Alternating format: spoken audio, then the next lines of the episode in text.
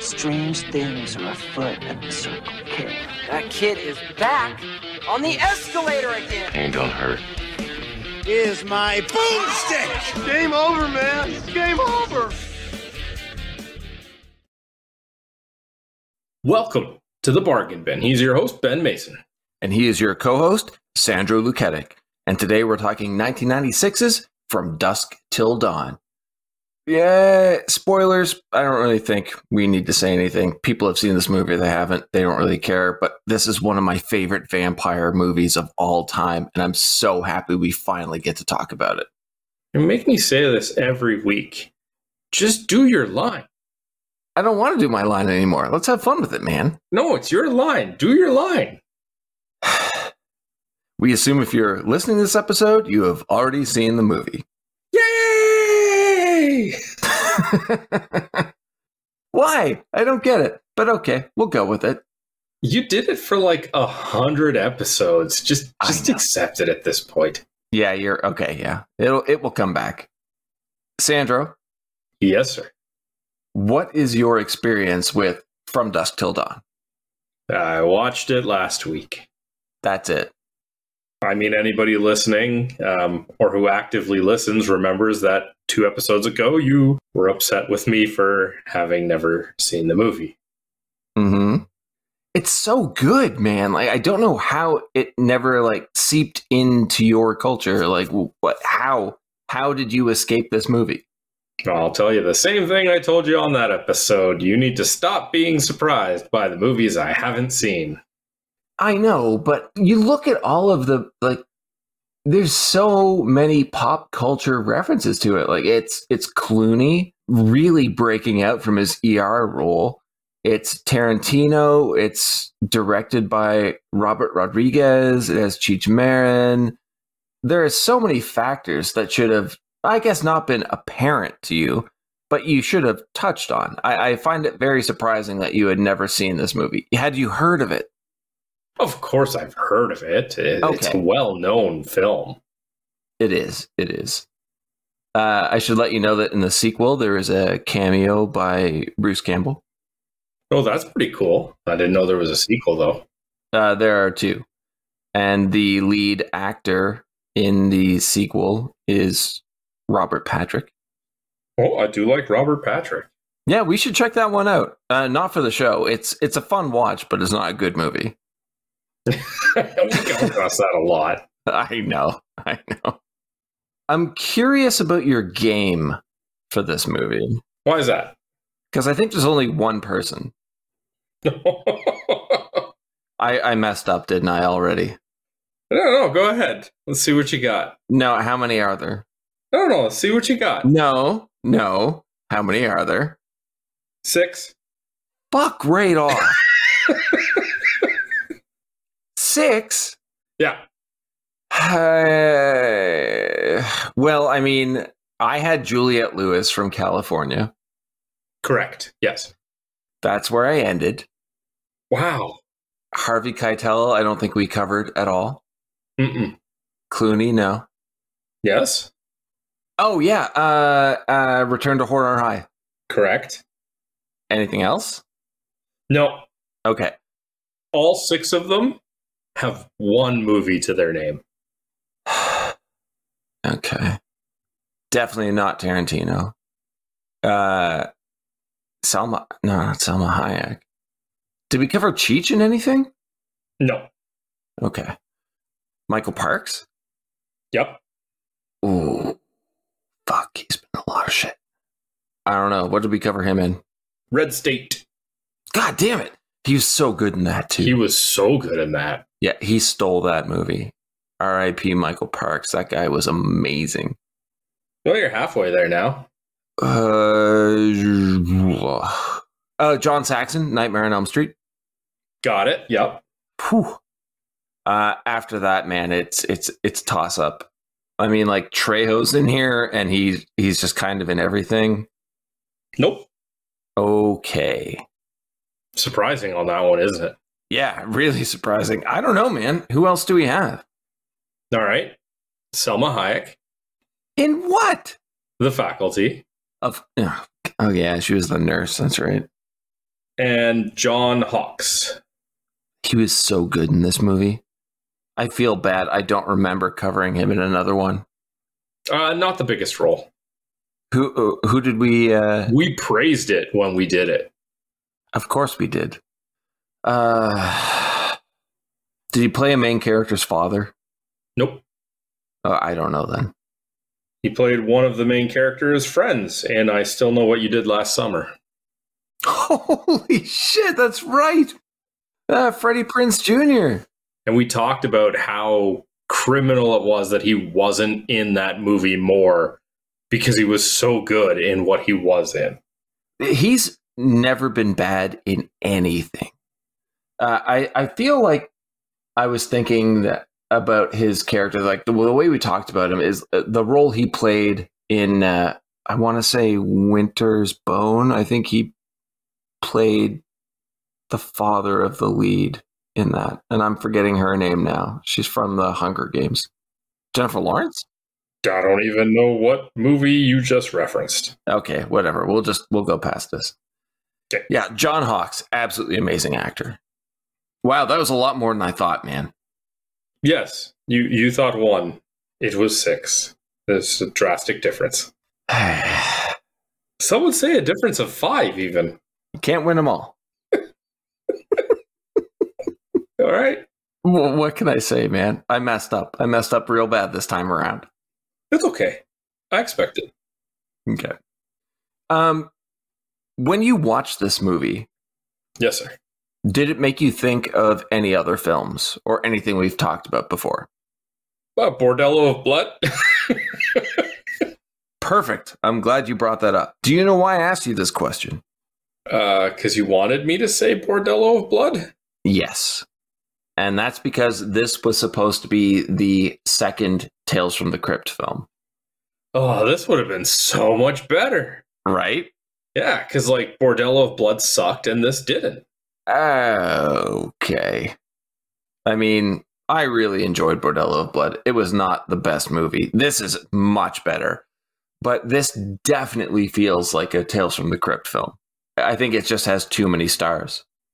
And they definitely wanted to make it its own thing. Obviously, a franchise. It has two sequels and a TV series. Yeah, but how many of those are good? That that's a legit question. Uh, this one, See, because the thing is, I'd never seen this movie before, but I'd heard of it because people talk about it. And yet, no one talks about anything else in regards to sequels or series, which tells me something. Yeah. Well, the the second one, uh, Texas Blood Money, not terrible for a direct to video sequel. Uh, the third one, uh, I believe, is The Hangman's Daughter, and that is a prequel. And then the TV show starts off as a remake of the first film and then does its own thing. I didn't watch any of it, but I, I, I tried. And you just you can't have somebody else play George Clooney's Seth Gecko. You just you can't. Oh, they tried to have the same character with a different actor. That just seems like a bad idea. Yeah, he's younger and he's a terrible actor. It just it doesn't work. Clooney is a juggernaut in this movie. Oh, he looks kind of the same size to me as he normally does. Oh come on, What? that. Uh, sorry, I thought it was an X Men reference.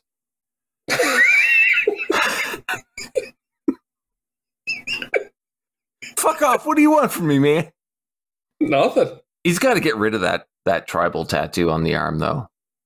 I know, it made him dangerous. Oh, it's so bad. Yeah, I don't care about it or the other. Yeah, let's let's just jump in here. Okie dokie.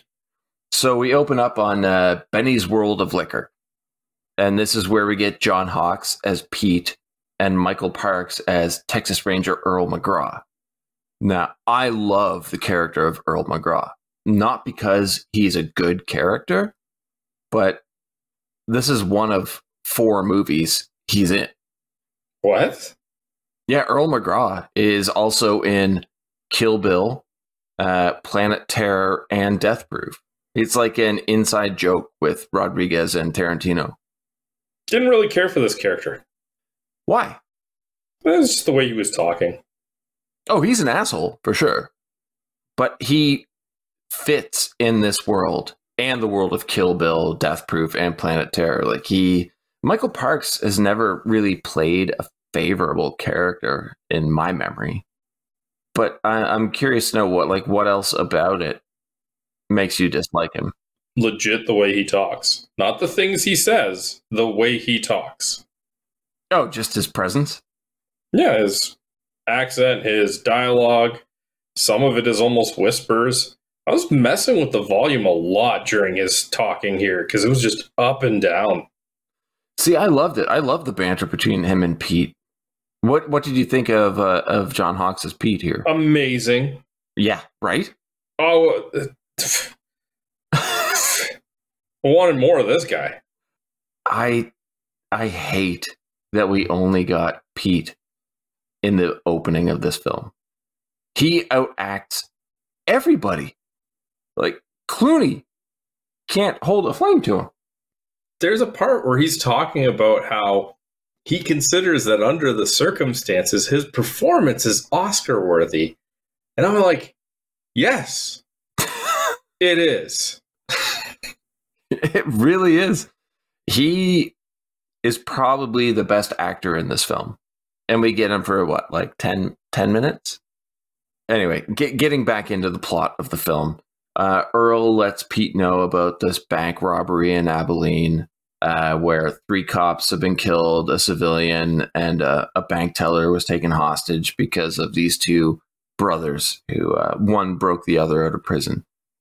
But Earl goes to the bathroom, and this is where we get the reveal of the Gecko brothers actually being in the store. So we have Seth, played by George Clooney, and Richie, played by Quentin Tarantino. I have to ask we know Clooney's a good actor. What do you think about Tarantino's performance? I think it's okay. Right? Yeah, it's okay. But I think it works really well with the character because I find his performance somewhat annoying, but I'm not sure if that's his acting or if he's just playing that character very well. I think he's playing the character very well. Yeah. This leads us to the murder of uh, Earl. I'm curious to hear your thoughts about this because it comes out of nowhere. Tarantino's an idiot. Yeah. He, he's crazy, right? Undoubtedly. Absolutely crazy.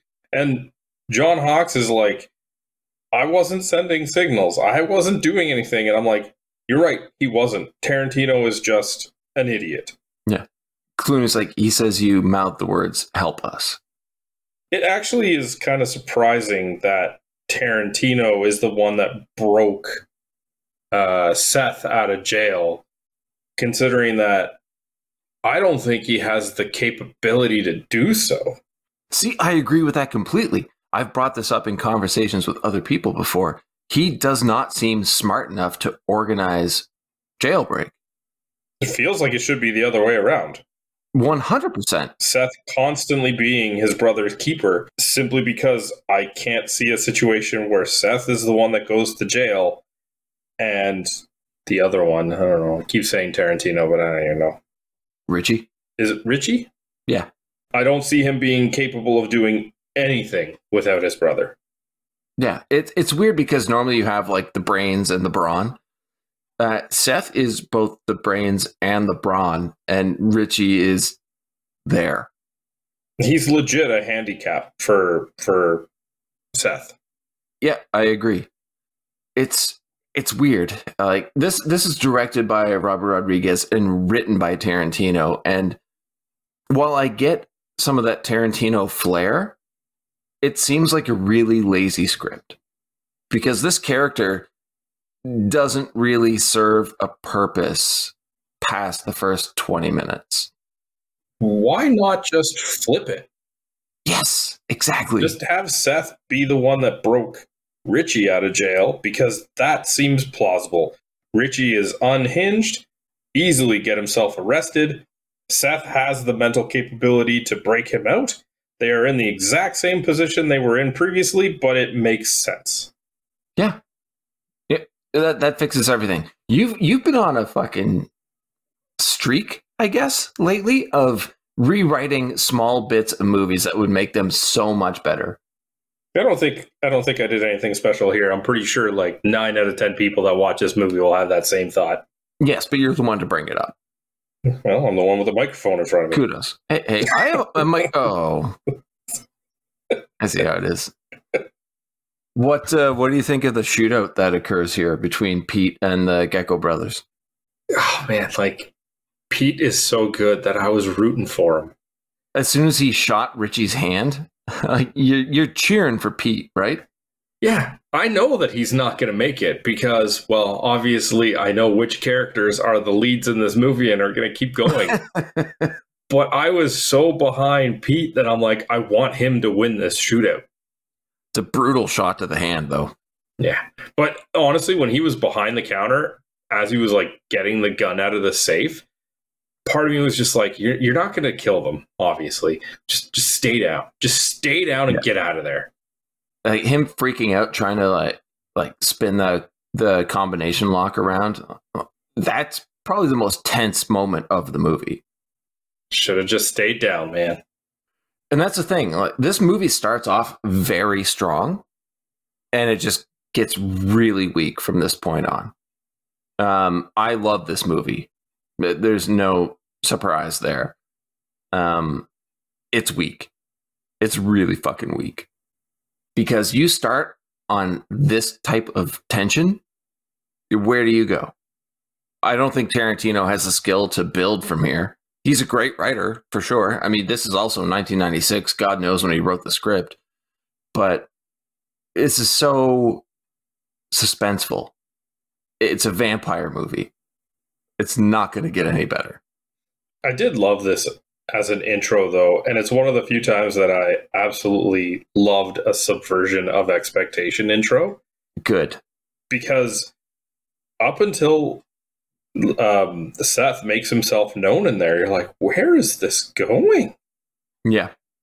Well, the the first part of this film is a crime movie, and then it turns into a horror film.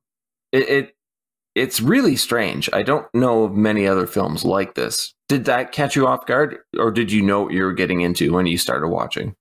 It's kind of difficult to not know what you're getting into when you watch this movie if you haven't watched it up until now. Hmm. I know it's a vampire movie. I like I'm not oblivious to some of the events of the movie. Okay. I was surprised, however, that we got essentially 50 minutes of a crime movie before any of that hit. Yeah, it almost feels more Coen brothers than Tarantino for the first part. And I would like to see what this crime movie could have been. Actually, I think I'm more curious to know about that than my interest in the vampire movie we got. Well, yeah, because you don't know what the crime movie would be. You can see what happens with the vampire movie. Of course, you would be more curious. No, I know, I know. I. Oh, shut up. I really enjoyed the vampire movie we got. I think I would probably like the crime movie more. Um, not a knock on the film that we have in front of us. It, it's great. I love it. I mean, it's also bad, and I love it because of that. But I don't know. I feel like we were robbed here. no, that was the bank at the beginning. Oh, God damn. Uh, Pete's death. I think being burnt alive is a perfect send off to this character. Yeah, I don't think they should have shown it. They shouldn't have shown it. They should have implied. You can absolutely tell that it's the person wearing like the flame suit. Yeah. Just leave him behind the counter and let his screams tell us the story. So with Pete burned alive, the geckos get back into the car and speed off. And we get this one weird shot of the bank teller in the trunk of the car. And I hate this shot so much. It's not necessary. It looks cartoonish. When we get to the motel, we'll see that she was in the trunk. The the the news that you know the police officer was giving us already told us that there was a hostage. When they got to the motel and pulled someone out of the trunk, we would have known you don't need this shot. No. It makes the movie feel too campy right away. I mean, like when you get to vampires later on, you expect it, but it it detracts from the quality of the film, I would say. Um, but the way that Richie looks at her when they get in the in the motel room is disturbing to say the least. The redundant statement of the night goes to Ben. Yeah, The way he looks at everyone in this movie. true. I do like how it shows there are obvious problems between the brothers.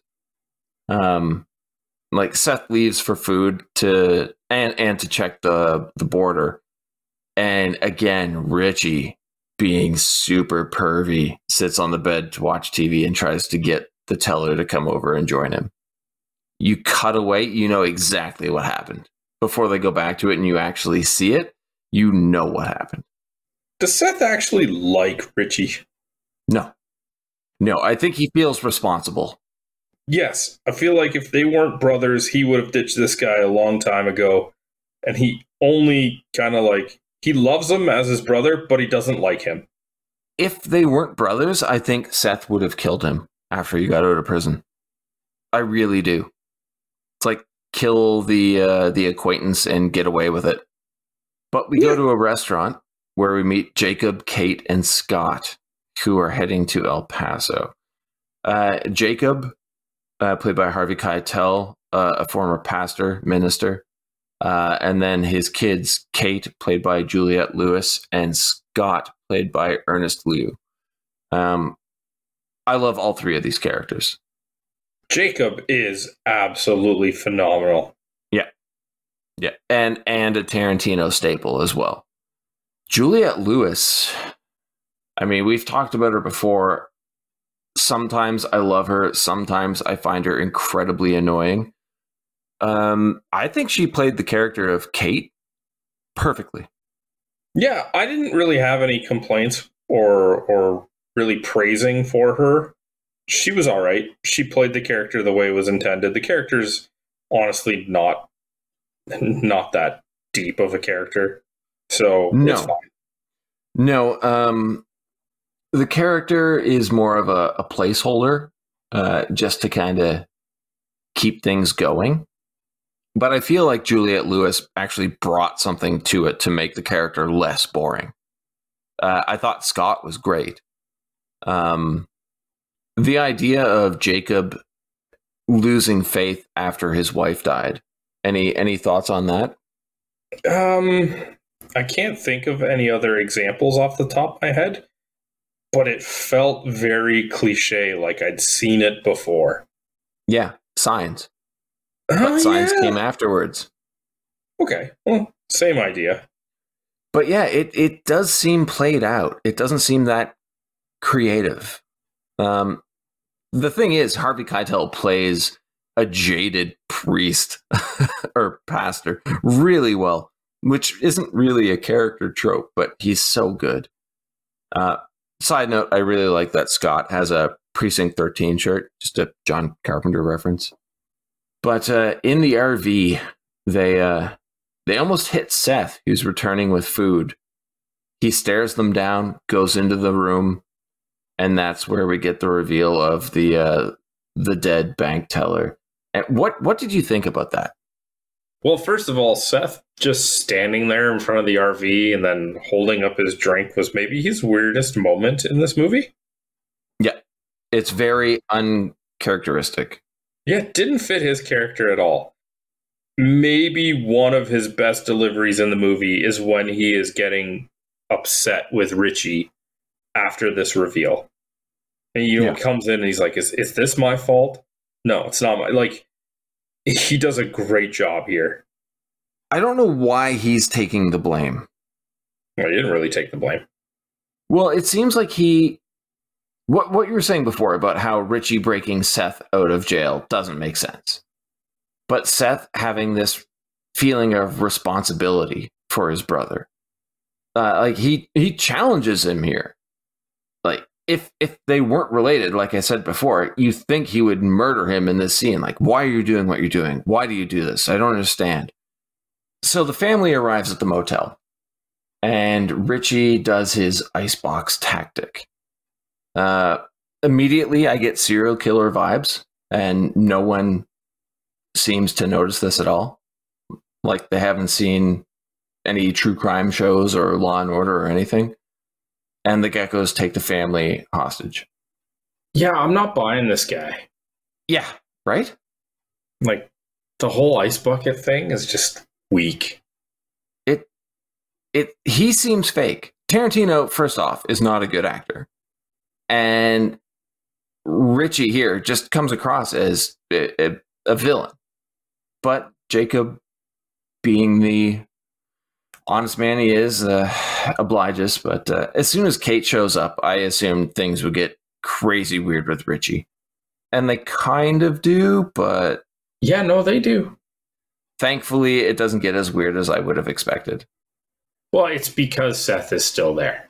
Yeah. Like, like I think the whole thing about Seth wondering, even potentially if it was his fault that, you know, what happened to the bank teller, is him being mad at himself for not knowing better than to leave Richie alone with her. Yeah. He knows he's the only thing keeping Richie in any way, shape, or form grounded. hmm When they all escape in the uh, the family's motorhome, I really enjoyed what seemed to be a forced but convincing bonding moment between Seth and Jacob. Um, I don't know if this would really be natural or just forced writing again to make Seth feel like a protagonist. But how did you feel about the back and forth between Jacob and Seth? Well, forced is a good word for it because Jacob clearly wants nothing to do with it. Yeah. And I did buy that Seth just, you know, has some nice qualities about him and he's just like, might as well just get to know each other if we're going to be in this together for a bit. Yeah, I, I want to believe that. The thing is, we don't really see a whole lot of Seth being a good person. He says good things sometimes, but all of his actions, for the most part, are pretty negative and aggressive or violent. Um, I think good thing comes down to the intention. And I, I don't think he's trying to be good here so much as he's just like, again, might as well pass the time, get to know each other a bit. Like, it, it's not so much because he wants to be nice, because he even Yeah. he even gets a little forceful, like essentially saying, like, I force you to talk to me. But it's more just like, I don't know, what are we gonna do? You know?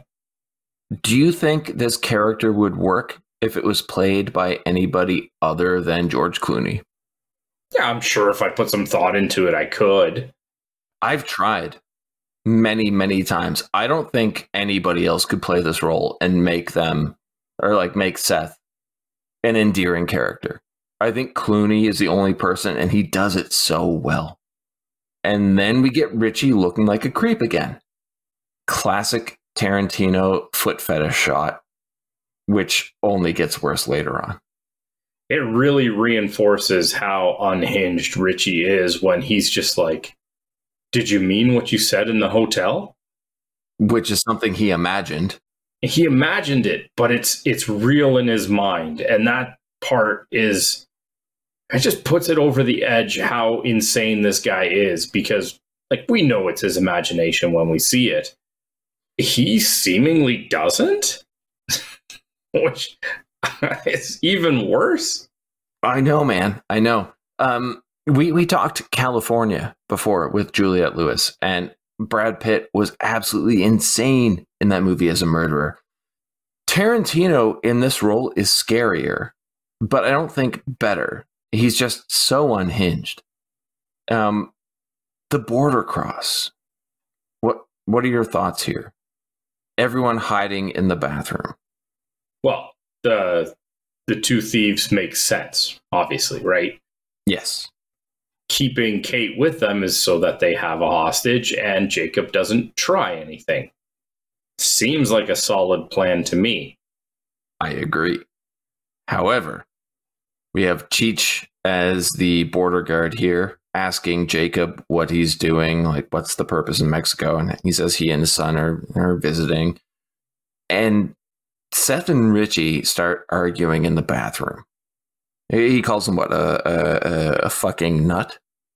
Yeah, well, he, he doesn't call him that. He said, like, don't act like one. Yeah. It's uh, one of those semantics things, but Richie takes it as him saying "you are" when he's just saying "don't be." Yeah.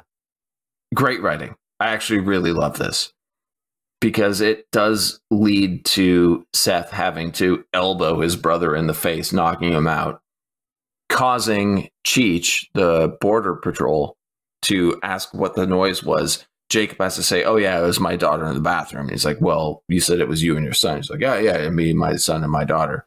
So, of course, they're gonna go aboard the uh, the RV. because they need to. Great tension. It's just really good writing.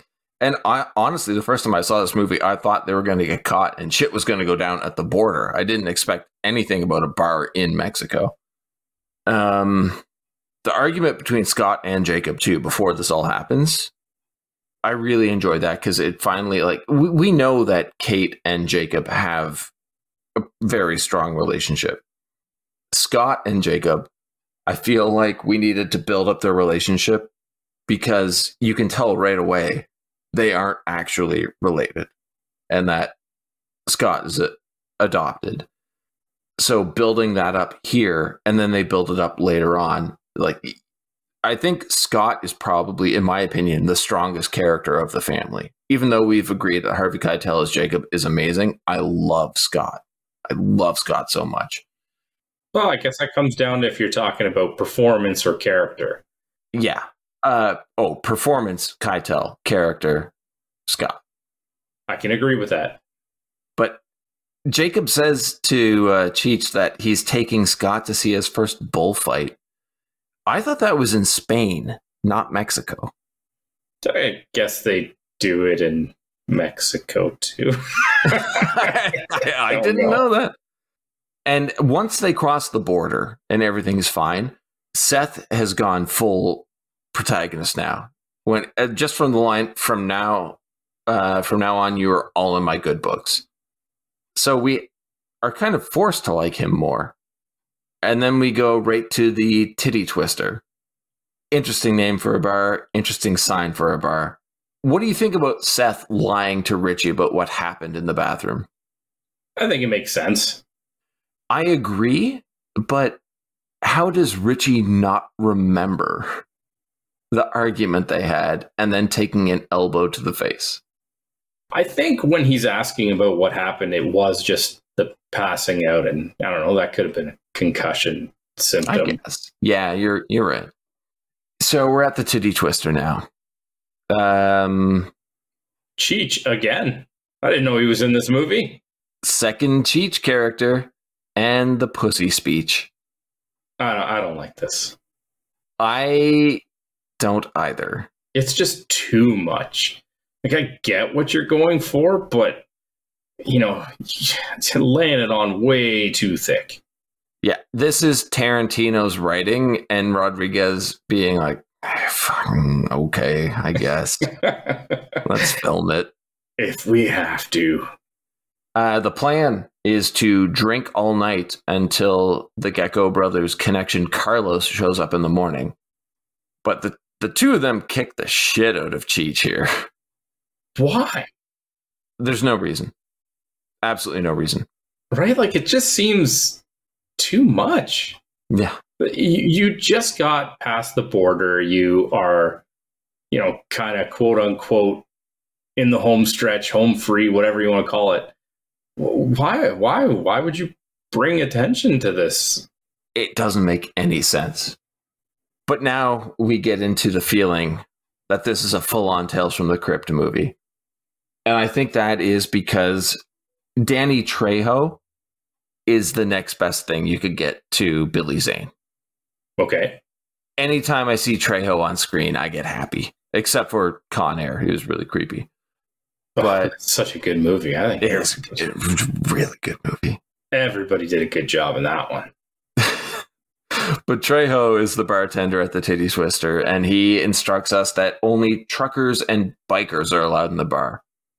So a bouncer tries to kick them out, but Jacob shows his license for driving a motorhome, which is the exact same license you would need to drive a truck.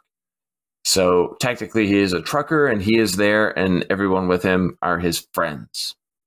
Yeah, I don't know about this. Yeah, I don't know about that either. I I feel like Trejo would or should be just like, no, No.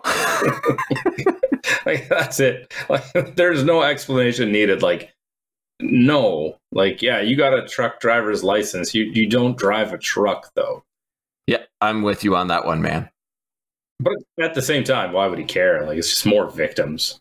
Yeah, and that's why, like, when you rewatch the movie, you're thinking, like, why would it matter? Just let anybody in. Uh, it, it, I mean, there could be an argument made for making sure that you pick people that won't be as easily missed if they don't come back. Fair enough. Loners. Yeah, that makes sense. Tom Savini, that sex machine. I really don't like this crotch gun. You don't like the dick gun? No, Yeah, no, me neither.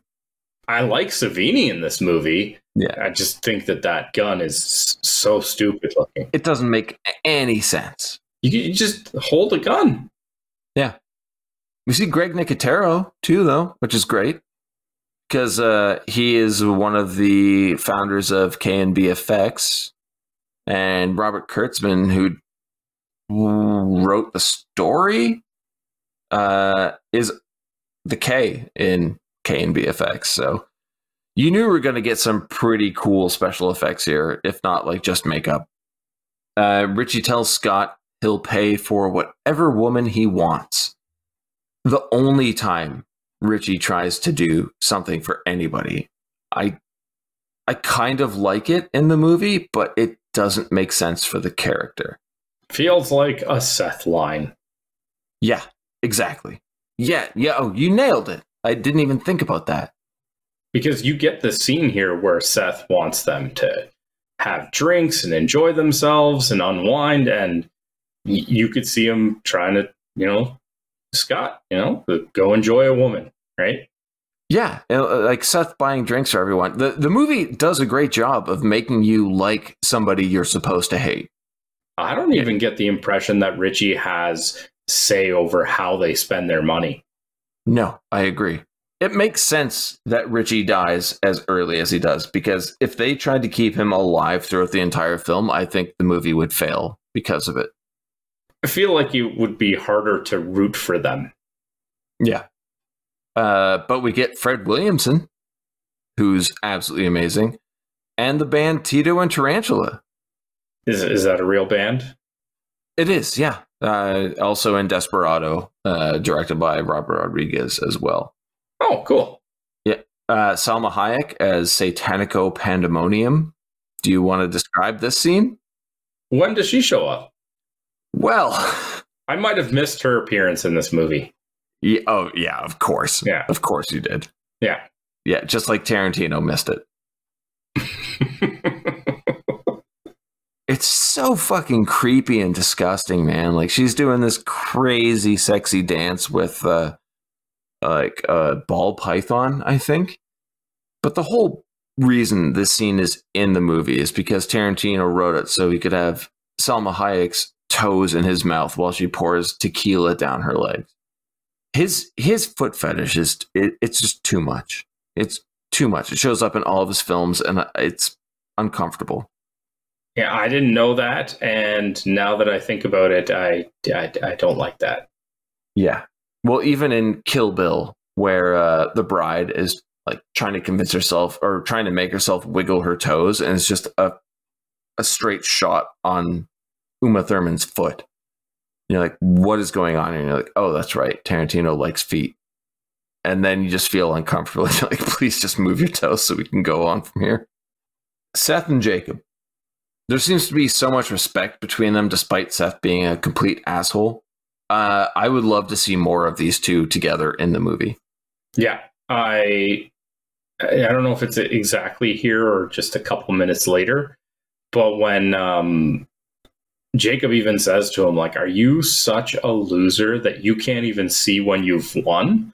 And it's that kind of that first time that anybody in this movie shows Seth a backbone. Mm-hmm. It's it's partially almost like Jacob's just had enough, right? Um, that like I don't know, the the two of them from that moment on, I'm like, these two could could like lead this movie together. It's just they they have such a chemistry.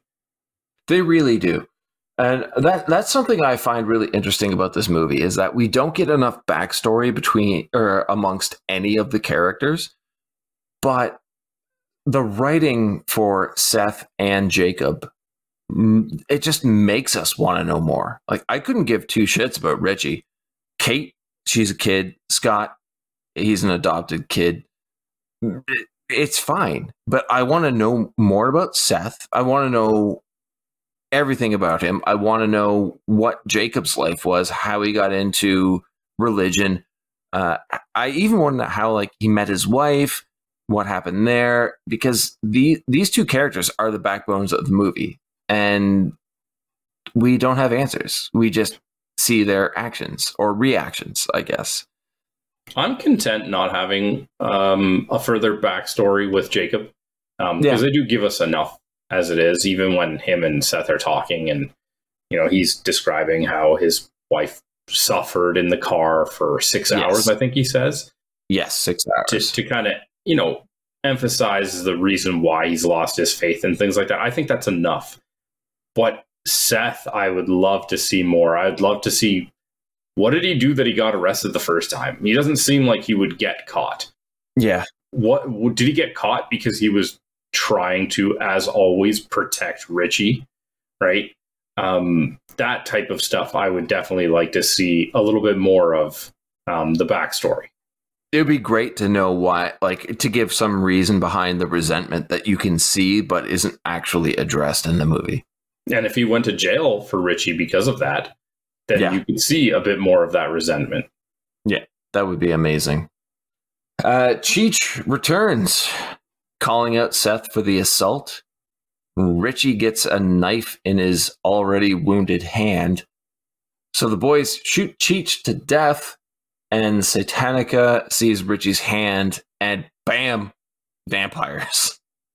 And this is where the movie changes gears. Completely changes gears. Well, Richie's bit and dies. Thank fuck. Well, he's, he's technically not dead yet. I know, but still, at that point, I'm like, thank God. Thank God he's out of this. What are your thoughts on the vampire effects? Not a fan. Really? There. Okay. Yeah, I need to go into more of this. I'm split on it. Okay. There are certain times where I really enjoy them. There are times where I don't. Even if you want to look at uh, Satanica uh, as an example, there's shots when she's first transforming that seem so much more of like a character of what Mhm. you would expect a vampire uh, like costume or design to look like. Like uh, Buffy, the TV show. Yeah, and then after that, they go to a bit more of like a smoothed out face with just kind of like a scaling, and it's a lot more toned down, and it works Mhm. a lot better for me. Uh, same thing with you know like some of the characters oh, oh, definitely care. like when Savini turns, Yeah. Oh my God. like it's just so it just feels so caricatured that I I just didn't like it. But then you didn't they, like when Savini turned? no, I love that makeup. It's just so goofy. Okay, I'm thinking about it as a Tales from the Crypt movie. You're probably thinking of it as an actual horror film. That makes sense. yeah, it just seems too goofy. It it, it is, yes. What about Trejo though? It's okay. Yeah. Uh, and, that's the thing. Like, I'm not, I'm not against it, but I'm very torn because there are some that are really good, and then there's some that are really bad. What's your favorite uh, vampire look in a movie we've covered? Oh, jeez. Um, I don't know. Put me on the spot with that. Sorry. Well, have have a think on it. We'll return to it. I thought Trejo looked really good, though. I thought the band also looks really good, complete with the human corpse guitar.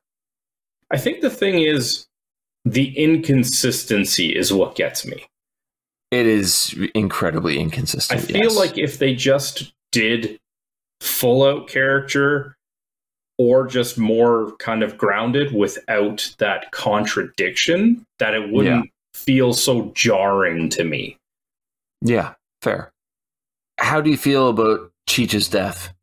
Kate just shoving her cross necklace down his throat. No, I'm okay with it. I, I'm definitely more okay with it than some of the other kills that we get later on.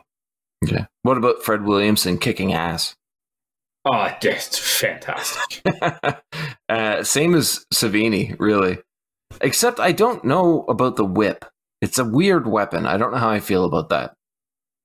Does this guy need this? Like, he's already got like his cock gun.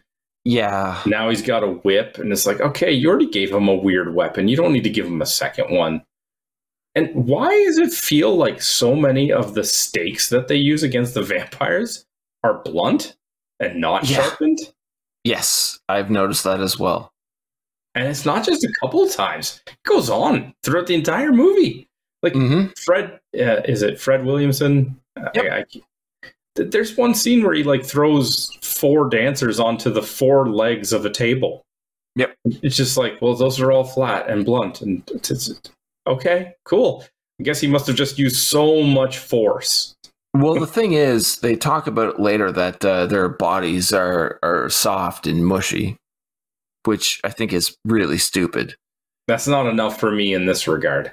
Well, this is this is where I have the biggest problem with the movie. Because we get the the death of the bouncer with like the pencil to the heart. Uh Trejo's taken out, Satanica's taken out. This movie doesn't have a villain. No, not really. No. So there's like we just have to root for our heroes without them having a main foil. I'm actually surprised that Salma Hayek does not last that much longer, based on like everything I've seen for kind of just promotional and people talking about this movie. It always highlights her so much, and I'm sure I know why. But Yeah. even still, I would have thought that she'd be in it a little bit more for how much people put her in the limelight for this one, so to speak. I mean, just give them a bigger budget and she'd probably be around longer. Fair. But you know what I mean. Yeah. she she's only in it for like her screen time's got to be like 10 minutes max Oh, not not even. yeah Uh, do you find it weird that uh, it's a joke that all the vampires just burn up at the same time? oh i, I didn't even really pay attention to that Really? They even acknowledge it in the movie. Like after every like they murder everyone in the bar. I forget who it is. Someone says like, "Aren't they supposed to burn up?" And then they all the bodies just catch fire at once. huh. Like, you know the thing is- is i remember that happening but i didn't put that much weight into it It's just so dumb. that's just a it, it- that's it it's a dumb joke Yeah. i don't think you're supposed to get much else out of that Now let's kill that fucking band. Uh, the band like Tito says like "fuck you, good night" or something, and then the band explodes and disappears. There's no explanation here.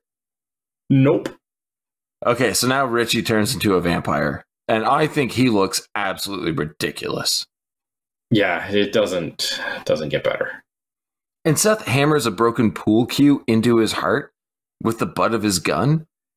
We've already determined you could just push it through. Like it's dramatic effect. It seems a bit much, but And he se- seemingly defends Richie, telling them that they're not going to take him out because it's his brother, yeah, only to then take him out. I don't I don't know. But again, it leads us to another moment between Jacob and Seth, building up Seth as a protagonist. It, it as much as I'll rip on this script, it does a good job with Seth. It just takes time to make him our hero. Yeah, some of these are just like questionable decisions. Like, why? I can see why you would hesitate. Maybe you could even have him say something like, "He's he's my brother. I need to take care of him" or something. Yeah. But like, they, that's not how they do it here. He hesitates to to. He almost prevents them from offing him, and then comes back and does it himself. And it's like, oh, okay, Yeah. So the heroes team up and start staking all of the corpses. Uh, Jacob bars the doors because all of the vampire bats are outside. Uh, Sex Machine gets bitten and tries to hide it. I like that. I don't, I don't know why this always happens in these movies. Oh, it's a staple. It's Yeah, such a staple, and it's just like you you know what's gonna happen. Yeah. It does eventually. We'll get to it. But it's time to make a plan. So we'll build crosses by putting two sticks together. Wooden stakes through the heart work. Sex Machine brings up Silver and Kate shuts him down so hard. I love Kate in this movie. We do not get enough Kate. Uh, Seth brings up that Jacob is their best weapon against vampires. Uh, and does his pep talk bring back Jacob's faith or something? Because that doesn't make sense to me. Yeah, no, I, I don't know what to, to make of that. It feels like I don't want to get into the logistics of it, but it's like if, if you've lost your faith as a preacher, does blessing the holy water work the same? Like I, I don't know. Yeah, right? Like and and I don't feel like the situation is enough to like like reignite his faith or anything like that. I'm right there with you, man. I feel like it would almost be the opposite. Yeah. like, yeah, there's even more shitty things happening in this world. Yeah, things aren't getting better right now. Yeah, I don't know. And then Fred Williamson gives his NAM speech, immediately bitten by Sex Machine, who's now turned. I do love the shot of Sex Machine's hands creeping up over Fred Williamson's shoulders before he bites him. It's a good visual shot, but you're just like, doesn't he feel that? Oh, it's it's it doesn't make any sense. It's super campy and stupid, but I love it. Even like when Sex Machine realized he was starting to uh, transform when he's like checking his teeth and he covers his mouth and then his hand changes and then his other hand changes. I thought it was actually really funny, but that is Tales from the Crypt humor that does not fit in this movie. I acknowledge that. But he fucks everyone up. Williamson throws Sex Machine through the boarded up window, letting in all the vampire bats, and somehow just turns into a vampire immediately, which makes no sense. The the incubation period for becoming a vampire after you're you've been bit is very inconsistent because like he turns immediately and then Jacob goes for a long while and then there's kind of like everything in between for different people. So eh, whatever. What do you think about the um, the makeup effects for Fred Williamson as a vampire? That's maybe one of my least favorite. I hate it. And it's got like this like hair lip thing going on. I, I don't understand it. It just it looks so bad. yeah, yeah. It's it's easily my least favorite of the vampire designs. Same. So Seth, Kate, and Scott hide in a room down a hallway, leaving Jacob in the bar. And he comes up with a shotgun cross scenario, a shotgun and a baseball bat. Uh, absolutely stupid, but I love it. I feel like it is too stupid. Is it two tales from the crypt? Um, no, it's just too stupid. I think it would fit in Bordello of Blood or Demon Knight. It just doesn't fit in this movie. Maybe. I, I don't know, man.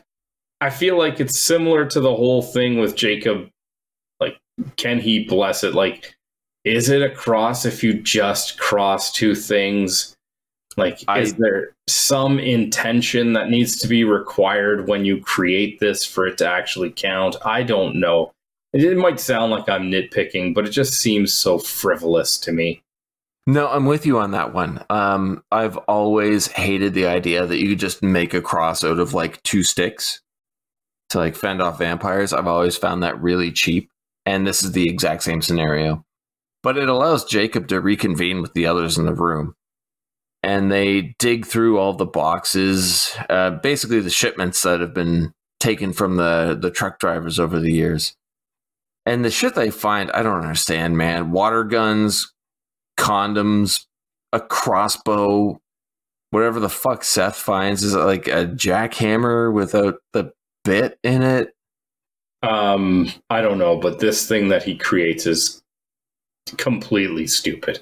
It incredibly stupid. It's just, is it just meant to be phallic? Yes, one hundred percent. with this is just, come on, guys. Yeah.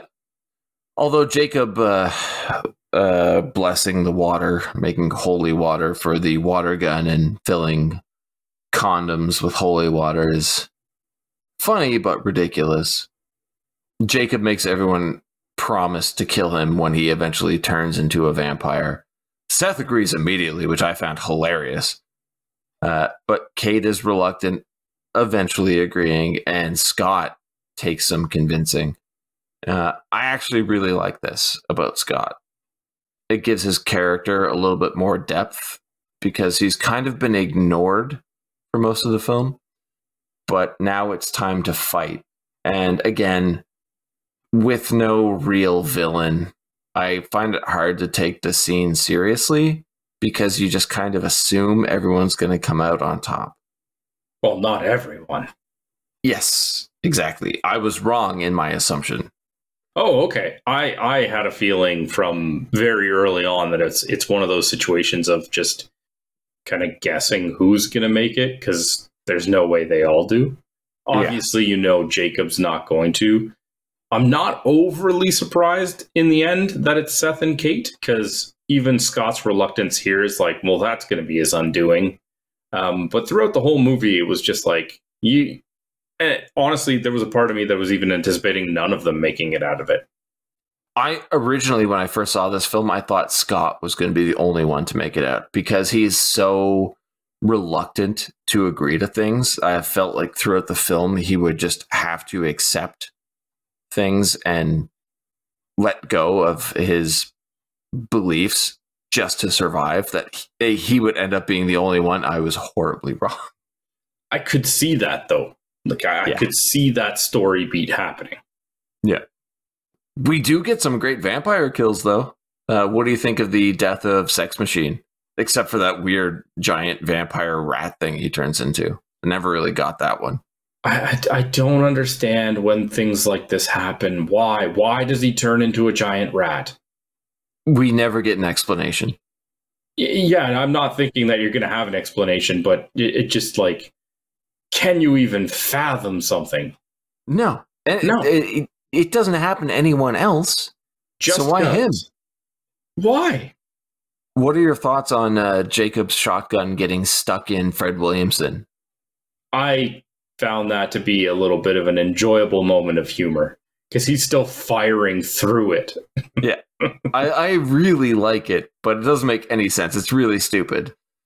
But also, I guess you can just shoot or stab vampires to death. No, they were uh, they were getting them all in the heart. Right. Yeah. oh my god. yeah, especially the vampire that got shot in the face and died. Uh, well, that's where his heart is. uh, Jacob's turn. Um, you don't like the effects. I thought the makeup looked fucking awesome. His death, though, super weak. Next up is Scott's death. I would say it's probably the most moving death of the film. I don't know. This is where you might get some contention for me, but go ahead. The vampires in this movie seem to just rip people apart. And with Scott, they just rush him and just bite and latch in and are just draining him. It's not overly violent like everything else we've seen, but it's like six vampires on one person and he's still alive and he's just pleading with his sister to kill him. Maybe my issue is that I'm not a sympathetic person and the whole time I'm thinking, well, it's your own damn fault. It is. It it really is his fault, but I think that's the most brutal death scene. Yeah, I can agree with that. I don't like how Kate shoots him and everybody explodes. Uh, well, you know, he, um, because they were latched on to him, now his blood was tainted and, uh, sure. That yeah, caused yeah. them all well, to, to die. it was like they were poisoned. Um, I mean that that is actual vampire lore in other stories. You're not far off, man. It just doesn't work in this movie. No, no, it doesn't. So we're just left now with Seth and and Kate, and it's dawn. And Seth tells Kate to shoot at the windows, so she shoots holes in the wood covering those. And Carlos shows up, and his goons break down the door, letting in all the sunlight, causing the vampires to explode. I didn't know Cheech was in this movie. Only three times. Only. Oh, only. Okay. Yeah. Uh, leading to one of my favorite bits of dialogue. it's like, what? Were they psychos? Psychos do not explode when sunlight hits them. I don't give a fuck how crazy they are. The back and forth between these two, every time they meet in the movie, is great. Yeah. I, I don't blame Carlos though. Of course not. It's not like he knew, right? Like Seth is so mad at him, but it's like it, it wasn't intentional. Like he even says, it's like, well, one place is as good as another. I don't know. I, ju- Yeah. I drove by here. It seemed all right. Yeah, it's a bar. They're truckers. They're open till dawn. That's what you wanted sense. was to meet Yeah. at dawn, right? Like I don't blame Carlos for this. So Kate asks to go with Seth, and he turns her down. He heads further into Mexico with Carlos and crew, while Kate gets into the RV and goes somewhere. How old is this character supposed to be? I don't know. Because I, I know it's stupid, but I'm watching this and I'm like, does she even have her license? I know she's not crossing the border. I don't know. That's for sure. At least Seth gave her some money. Um, he's not a complete bastard. um, she should just stay in Mexico. But the camera pans out to reveal that the titty twister is just the top level of an ancient Aztec temple. Did not mind this shot at all. I thought that was pretty cool. I love that reveal. That's probably my favorite part of the movie. And they even have like enough attention to detail to like like you can see all of the like trucks and kind of like I don't know if you would call it debris, but like Yeah, just junk piled up onto the sides so that you are like accept the fact that you know because obviously people don't leave when they go in here but they wouldn't see the back of that when they're entering the only time that they should be going through those doors right? Yeah. So that's from dusk till dawn. How uh how much do you think this movie cost? i don't like the way you laughed at that um 20 million Oh my god, you were so close. really 19 million. That's really good guess, man. What do you think it made? before or after people found out about the Salma Hayek scenes I, I can't say that. um, I'm joking. Uh, 62. 59.3. Oh, wow. Yeah, you're very close. Let's see if this keeps going. Uh, with um, ratings, uh, IMDb out of 10, what do you think it got? 5.7. 7.2. We're getting a little bit uh, distanced here. Uh, Rotten Tomatoes, uh, tomato meter, percentage of positive reviews, 68. 63. Oh, okay. What about the audience score? Oh, I am on the fence about this one. It's a little bit higher, Okay, uh, 73. 76. Okay. Yeah, you, this is good, man. You did very well. Yeah, it was all right. But let's uh, let's get into our uh, our awards here. I'm I'm very very curious to hear what you think. I don't think too many of them are going to be very surprising, but um, who did you have for your least favorite character? Richie, Yeah, I've.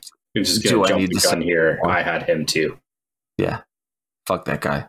he's not supposed to be a likable character and whether you want to credit that to Tarantino's acting or not they succeed so well in making you hate this character uh, I guess is it that hard I mean he's a psycho he Yeah. kills people he rapes women like if he's not your least favorite character I think there's something wrong with you Agreed. What about favorite though? I'm going with Seth I also went with Seth. I want to pick John Hawkes I Me really too. do, but he's just not in it enough. R.I.P. Pete. Um, but outside of that, Seth is, in my opinion, the best character in this movie.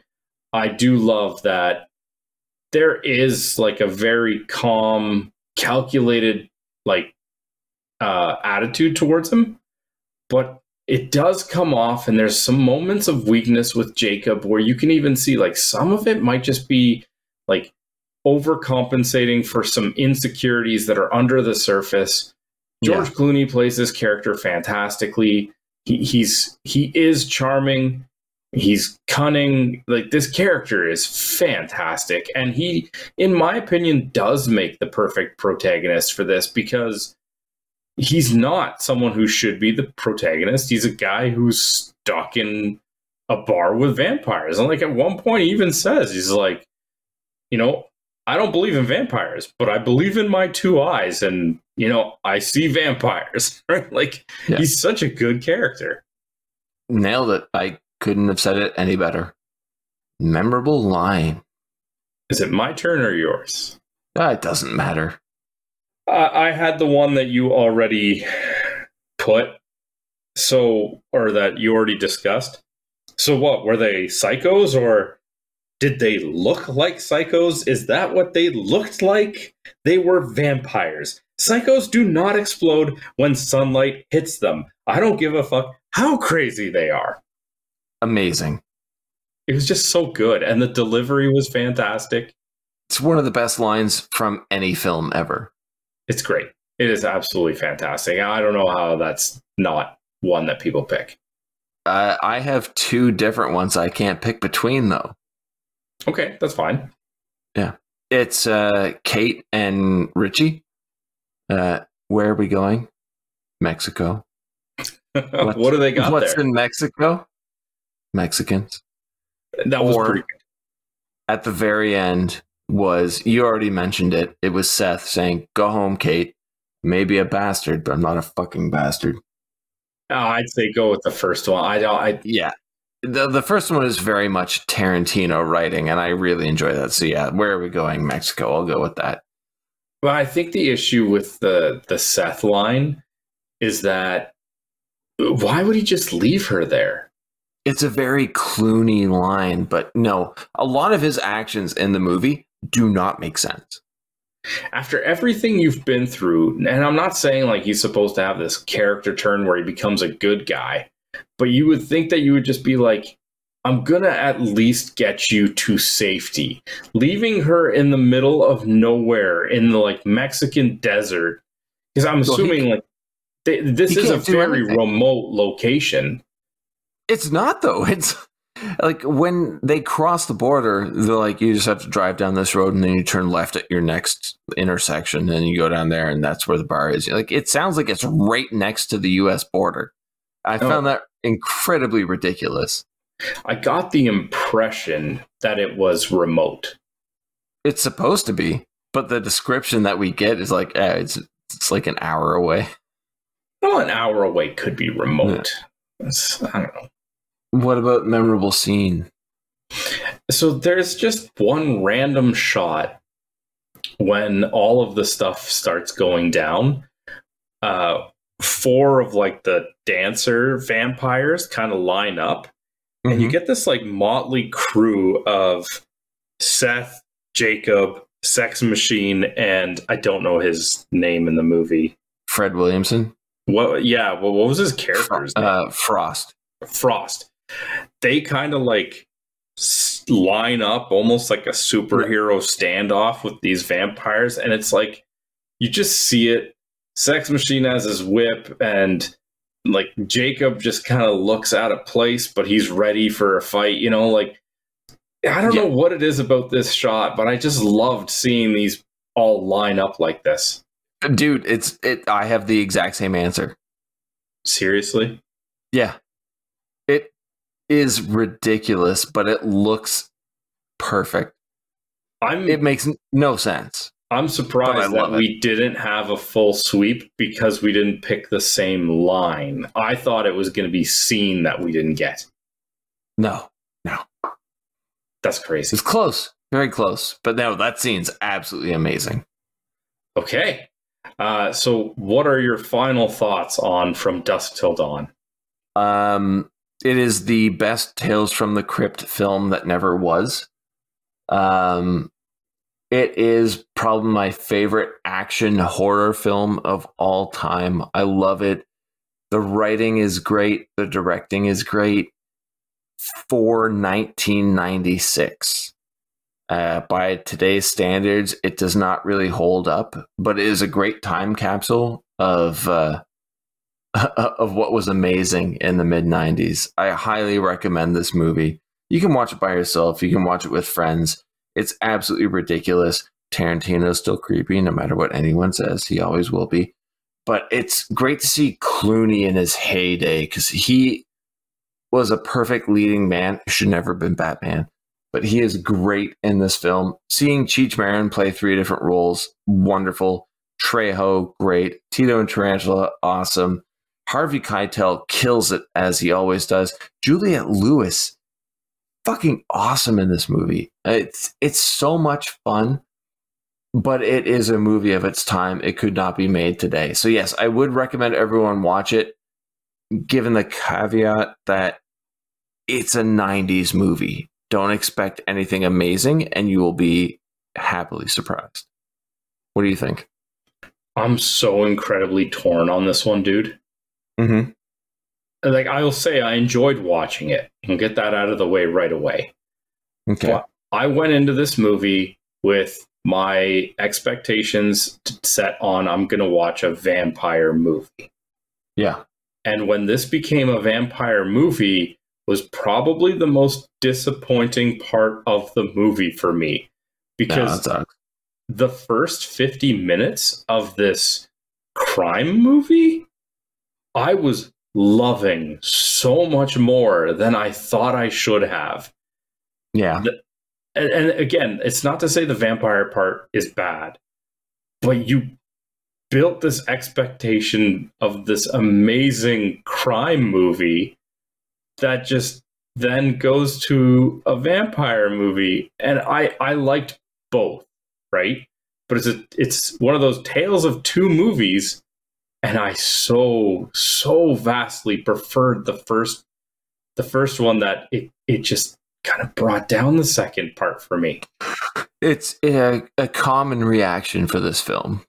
It really I, is. I would have absolutely loved to just see a full two hour movie about these criminal brothers trying to escape. Yep.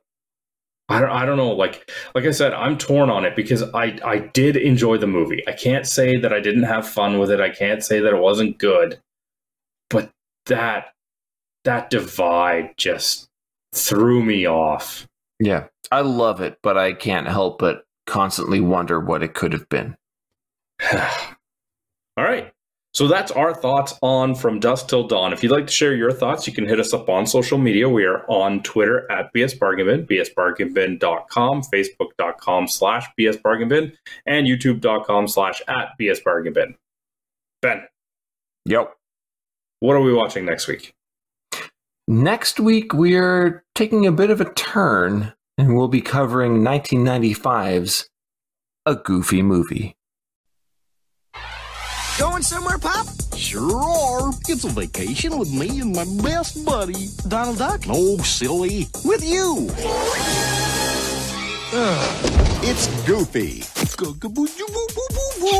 Give me a big Stop goofing around. In an outrageous full-length animated feature. We'll spend some real quality time together. I think I'm gonna be sick. Walt Disney Pictures presents Come on, this is gonna be fun. the story of a father who couldn't be closer That's the spirit, Maxie. God, this is embarrassing. To driving his son crazy. This is pathetic. Now, they're getting a crash course in becoming best friends. It's Bigfoot! Could you back up a bit, Mr. Foot? Uh, you're out of focus. This spring, one of Disney's favorite classic characters lands at theaters in the most hilarious It's the Leaning Tower of Cheesa. Huh. and hippest animated musical comedy ever. A little smoke gauge. A goofy movie. Morning, son. Dad! It's hard to be cool when your dad is goofy. You look just like I did at your age. Please don't say that, Dad. Until next week, have a good one. All the best.